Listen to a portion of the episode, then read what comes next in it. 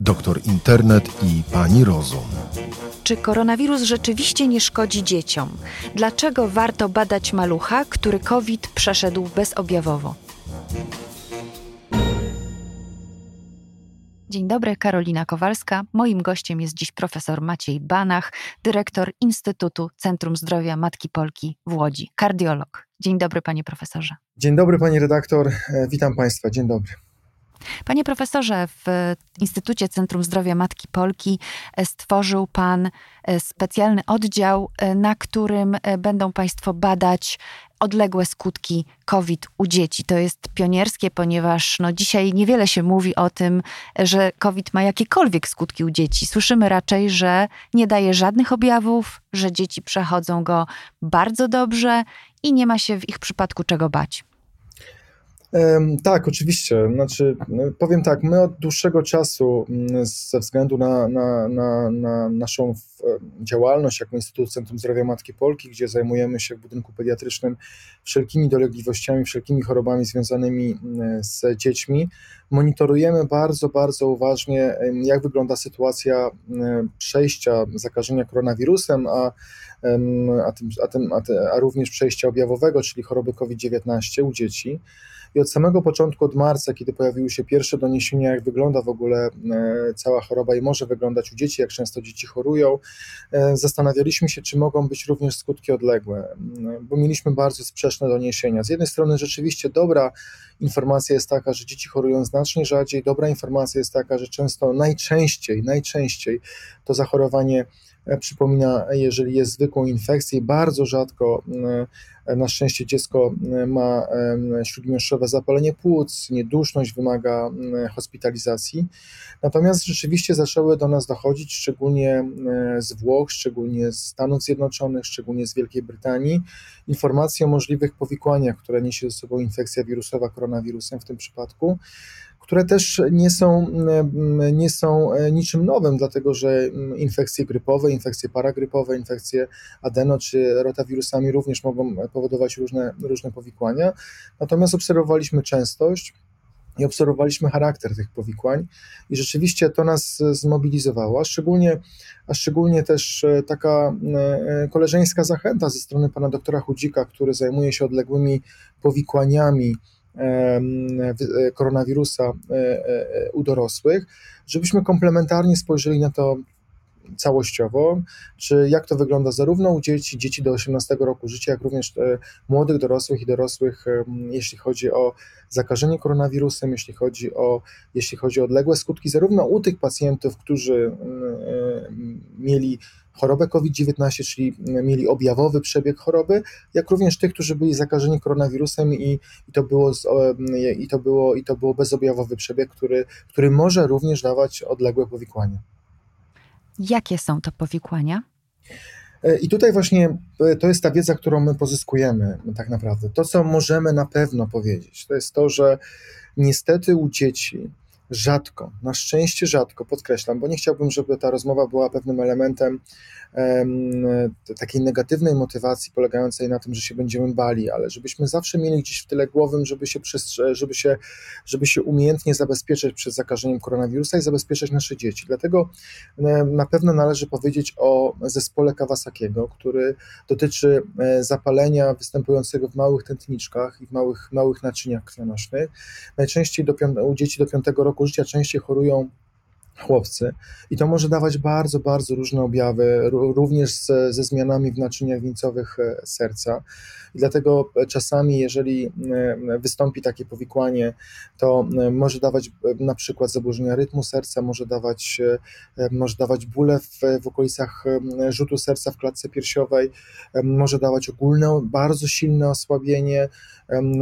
zawroty głowy i wiele innych sytuacji, które są typowe dla choroby serca u dorosłych albo, albo, albo, albo prawie typowe. E, I nie, na pewno w żaden sposób nie można tego z, zlekceważyć, i, i wtedy trzeba na pewno udać się natychmiast to zgłosić te objawy e, lekarzowi, które w większości przypadków będą wymagały hospitalizacji, bo trzeba zrobić wtedy bardzo szczegółową diagnostykę związaną z tym, jak rzeczywiście wygląda ten proces autoimmunologiczny, czy rzeczywiście coś się dzieje z e, sercem. To może być też, to mogą być też naczynia obwodowe i, i choroba naczyń obwodowych, która jest praktycznie nie występuje u dzieci w normalnych sytuacjach, ale to mogą być też sytuacje związane z powikłaniami innych narządów, takich jak nerki, takich jak wątroba, takich jak E, płuca. I wtedy mówimy o tak zwanym wieloukładowym zespole zapalnym związanym z koronawirusem, który rzeczywiście jest e, pewną formą nowości, przynajmniej z, z punktu widzenia przechodzenia właśnie infekcji wirusowych. E, co więcej, mogą być to powikłania związane same w sobie z przejściem śródmiąższowego zapalenia płuc, bo o ile rzeczywiście większość tych przypadków przejścia śródmiąższowego zapalenia płuc przechodzi jak typowe śródmiąższowe zapalenie płuc, nie daje odległych powikłań, to też mamy coraz więcej doniesień i obserwacji polegających na tym, że, że to śródmiąższowe zapalenie płuc może przejść z pewnym remodelingiem dróg oddechowych,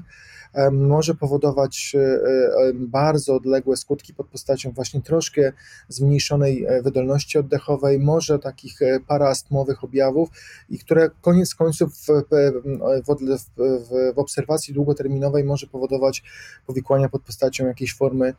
właśnie astmy czy nadwrażliwości dróg oddechowych, remodelingu tego dróg oddechowych itd., tak itd., tak czyli tych objawów, które mogą wystąpić u dzieci jest, jest sporo. To wynika przede wszystkim z tego, że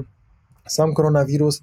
powoduje coś bardzo nietypowego, a mianowicie coś, co nazywamy cytokine storm, czyli burzą cytokinową. To oczywiście e, zależy od kilku elementów. Z jednej strony od indywidualnej odporności, e, indywidualnej funkcjonowania układu immunologicznego dziecka, dorosłego, każdej osoby, E, z drugiej strony zależy również od tym, ile tej cząstek tego wirusa dostanie się do organizmu, bo oczywiście im więcej, im większa jest, wiru, im większa jest wirulentność, tym większe,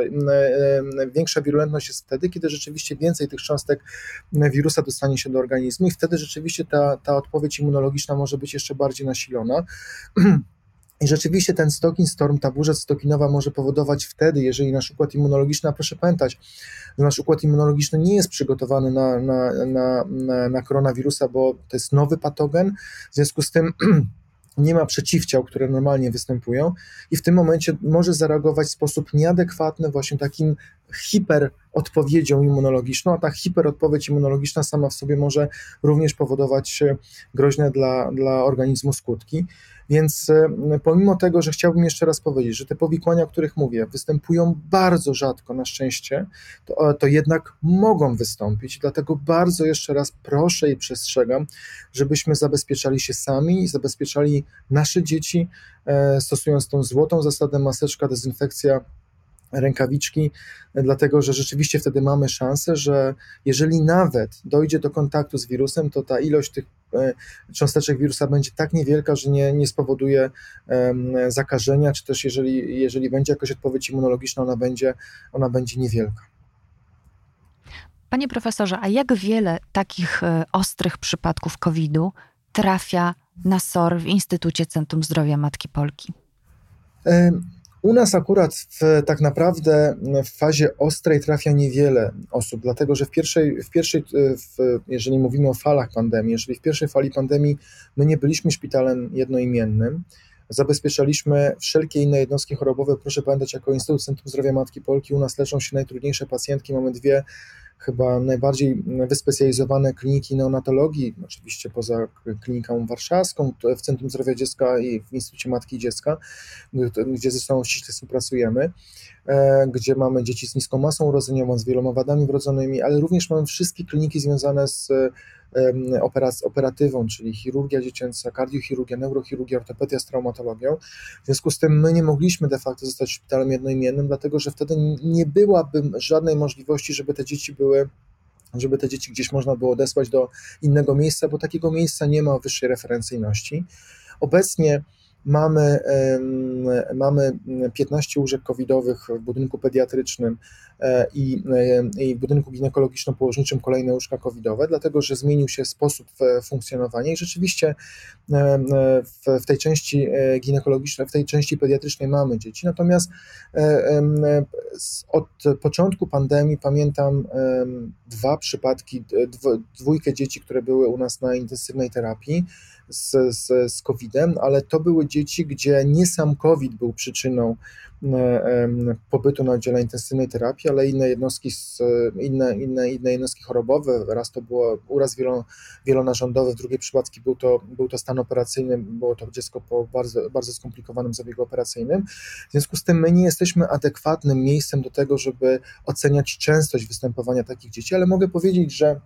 z danych, które, które mamy z ośrodków e, stricte dedykowanych leczeniu dzieci z COVID-em w, e, e, w Polsce, ale przede wszystkim z Włoch, Wielkiej Brytanii, ze Stanów Zjednoczonych, na szczęście jest to ułamek procenta dzieci, ułamek procenta dzieci, które trafiają na, na intensywną terapię, czy też wymagają hospitalizacji w przebiegu zakażenia koronawirusem. Ale nawet ten ułamek procenta jest wystarczającym argumentem do tego, żeby rzeczywiście się zabezpieczać, ale też proszę pamiętać o tym, co już powiedziałem na wstępie, że już nawet asymptomatyczny przebieg choroby, czyli jeżeli mamy dziecko, które jest zakażone, a my nawet o tym nie wiemy, bo jest bezobjawowe, albo na przykład wiemy o tym, że wszyscy dorośli chorują, a dziecko u dziecka, a dziecko nie ma objawów, czyli a, a szansa na to, że jest chore, ale bezobjawowe jest duże, może spowodować, że, powi- że, że mogą się pojawić um, odległe skutki przejścia tego nawet asymptomatycznego zakażenia koronawirusem. I dlatego bardzo proszę o to, żeby obserwować nasze, nasze pociechy, nasze dzieci, naszych wspaniałych milusińskich e, w aspekcie różnych objawów nietypowych, które się pojawią. Proszę pamiętać, że u dzieci chciałbym na to bardzo zwrócić uwagę, jeśli chodzi o zakażenia koronawirusem, to nie tylko te typowe kaszel, duszność, wysoka gorączka, e, utrata węchu lub smaku, ale również e, nawet u jednej trzeciej, jednej czwartej dzieci może pojawić się objawy gastroenterologiczne przebiegające z bólem brzucha, z biegunką, jako również e, element typowy dla koronawirusa. I ostatnio nawet amerykańska agencja CDC zasugerowała właśnie, żeby dołączyć to, ten objaw jako objaw typowy dla, dla przebiegu koronawirusa właśnie u dzieci. Dlatego, dlatego, dlatego zwracajmy na to uwagę i naprawdę w każdej sytuacji, która będzie budziła Państwa wątpliwości, starajmy się to konsultować z lekarzami podstawowej opieki, z pediatrami, a jeżeli, jeżeli Państwo będą naprawdę zaniepokojeni, to nie czekajcie, tylko naprawdę e, e, e, jesteśmy gotowi tutaj jako Instytut i myślę, że każde miejsce w Polsce zajmujące się chorobami dzieci do tego, żeby to dziecko zdiagnozować i, i, i leczyć. Panie profesorze, wiemy, że nasze dziecko przeszło COVID. Możemy się zgłosić do pana ośrodka? Tak, oczywiście.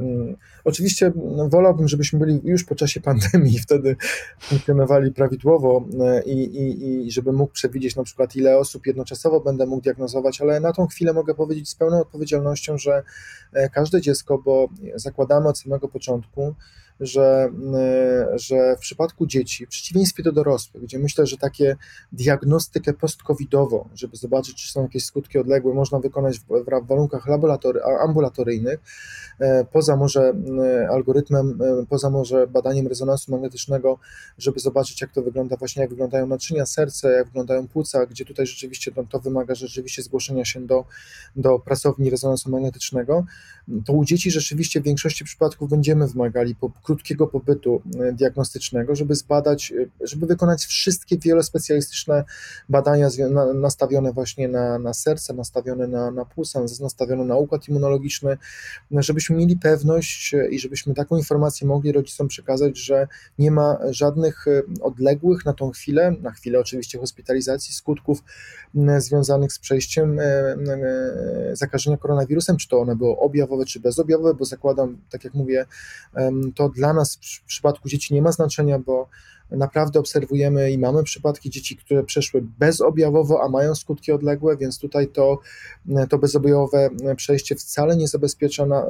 nasz organizmu, naszych pociech, że mo, mogą być jakiekolwiek skutki odległe, więc zapraszamy i w miarę swoich możliwości będziemy taką diagnostykę i też ewentualnie wdrożenie postępowania terapeutycznego, jeżeli będzie takowe pod, potrzebne, albo na przykład monitorowanie e, w odległej perspektywie, czyli powtórzenie badań za jakiś czas e, wdrażali. Panie profesorze, to teraz pytanie rodzica. Co mamy robić, żeby nie narażać naszych dzieci na zachorowanie? Nasze dzieci chodzą do przedszkoli, chodzą do szkół. Wydaje się, że to są największe wylęgarnie wszelkich e, chorób. No i to jest pytanie, które de facto pewnie e, żaden ekspert w Polsce nie jest w stanie w 100% właściwie odpowiedzieć, to znaczy odpowiedzieć tak, żeby, żeby dać rodzicom pewność, bo tej pewności nigdy nie będzie, bo nawet my jako personel medyczny, ja zawsze to podkreślam, wręcz obsesyjnie podchodzimy do elementów zakładania maseczki, odpowiedniego zakładania maseczki, bo proszę pamiętać, że największym błędem to jest to, co, to, co obecnie robimy, a mianowicie, że zakrywamy usta i zakrywamy nosa, więc zachęcam do, rzeczywiście bardzo do właściwego noszenia maseczek. Zachęcam mm, oczywiście do, do tego, żeby w miarę możliwości, gdzie Państwo mają taką możliwość noszenia rękawiczek jednorazowych, czyli na przykład jeżeli jesteśmy w sklepie, załóżmy rękawiczki, jeżeli jesteśmy na stacji benzynowej, załóżmy rękawiczki, jeżeli jesteśmy w miejscu, gdzie przybywa wiele osób i wiemy doskonale, że dane podłoże może być miejscem, w którym, na którym może być koronawirus, a później nieświadomie dotkniemy twarzy, jamy ustnej, oka, e, śluzówki i będziemy mieli możliwość transmisji wirusa. I wreszcie coś, co jest chyba e, najłatwiejsze, a, a bardzo istotne, mianowicie częste, możliwie jak najczęstsze, wręcz e, użyję tego słowa, obsesyjne mycie, mycie, mycie rąk i dezynfekcja specjalnymi płynami nie, nie co 5, 10, 15 minut, bo tutaj nie ma reguły, tylko wtedy, kiedy za każdym razem Państwo uznacie, że, mo, że byliście gdzieś, witaliście się z kimś, nie wiem, dotykaliście jakiejś powierzchni, gdzie potencjalnie nie macie pewności tego, że, e, że, że mogło dojść do transmisji, że mo, może być tam jakiś element transmisji wirusa. Pamiętajcie, jeżeli przyniesiecie zakupy, e, zawsze umyjcie ręce, rozpakujcie zakupy, ponownie umyjcie ręce, ja bym bardzo chciał tak naprawdę z punktu widzenia w ogóle higieny, bo akurat e, Polska i ta część Europy jest, jak patrzyliśmy wcześniej, jeszcze przed pandemią koronawirusa, jeśli chodzi o zachowanie środków ostrożności, takiej codziennej higieny osobistej, byliśmy w końcówce Europy, czyli zapominaliśmy bardzo często o myciu rąk, zapominaliśmy bardzo często o tym, o tym, że jeżeli jesteśmy przeziębieni, to właściwie powinniśmy nosić te maseczki już wtedy przed pandemią, żeby nie zakażać innych, innych osób. E, często pamiętam takie sytuacje, że dziwiliśmy się, dlaczego kraje Azjaty, w krajach azjatyckich noszą te maseczki, dlaczego na lotniskach widzimy osoby z krajów azjatyckich głównie, które nagle mają maseczki jako jedyni tak naprawdę, a to właśnie było to, że oni od lat, od lat mają nawyk wręcz, e, który powoduje, że oni te maseczki noszą, po to właśnie, żeby potencjalnie nie tylko się sami zakażeć, ale potencjalnie, żeby oni nie stanowili źródła zakażenia dla wszystkich innych. I to jest ta forma odpowiedzialności, która, którą bardzo bym chciał, żeby z nami pozostała, nawet jeżeli poradzimy sobie z pandemią, a bardzo na to liczę, że z pandemią sobie poradzimy w najbliższym, e, najbliższych miesiącach e, obserwuję bardzo sytuację związaną ze szczepionką, z, z nowymi lekami, z, naszym, z naszą wiedzą, więc myślę, że jest na to szansa, ale zanim to nastąpi, nie chciałbym, żeby Państwo przez moment poczuli się bezpieczniej i chciałbym e, prosić po prostu o to, żebyśmy rzeczywiście się zabezpieczali i starali się również zabezpieczać nasze dzieci, chociaż proszę pamiętać o tym, że jak patrzę na, na, na dwulatka, bo mam takiego wnuczka, który ma już prawie dwa lata, to, to, e, to nie wyobrażam sobie nagle, żeby rodzice, e, nie wiem, nie przytulali się do niego albo, albo unikali kontaktu osobistego, albo żeby w przedszkolu zabezpieczyć, żeby to dziecko nie, nie, czy w żłobku nie, nie kontaktowało się z innymi dziećmi. Nie ma takich możliwości. Natomiast można próbować e, naszych milusińskich nauczyć. Za każdym razem, jeżeli uważasz, że masz brudne rączki, umyj te ręce bardzo dokładnie i odkaś. Jeżeli wchodzisz do danego pomieszczenia, odkaś. Jeżeli wychodzisz i wracasz, odkaś Myślę, że to są takie nawyki, które można nawet u małego dziecka spróbować, spróbować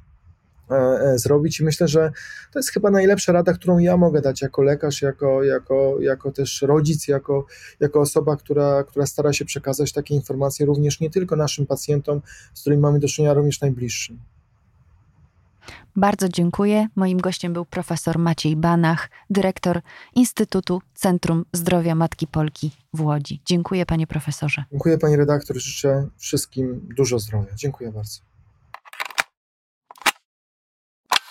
Słuchaj więcej na stronie podcasty.rp.pl.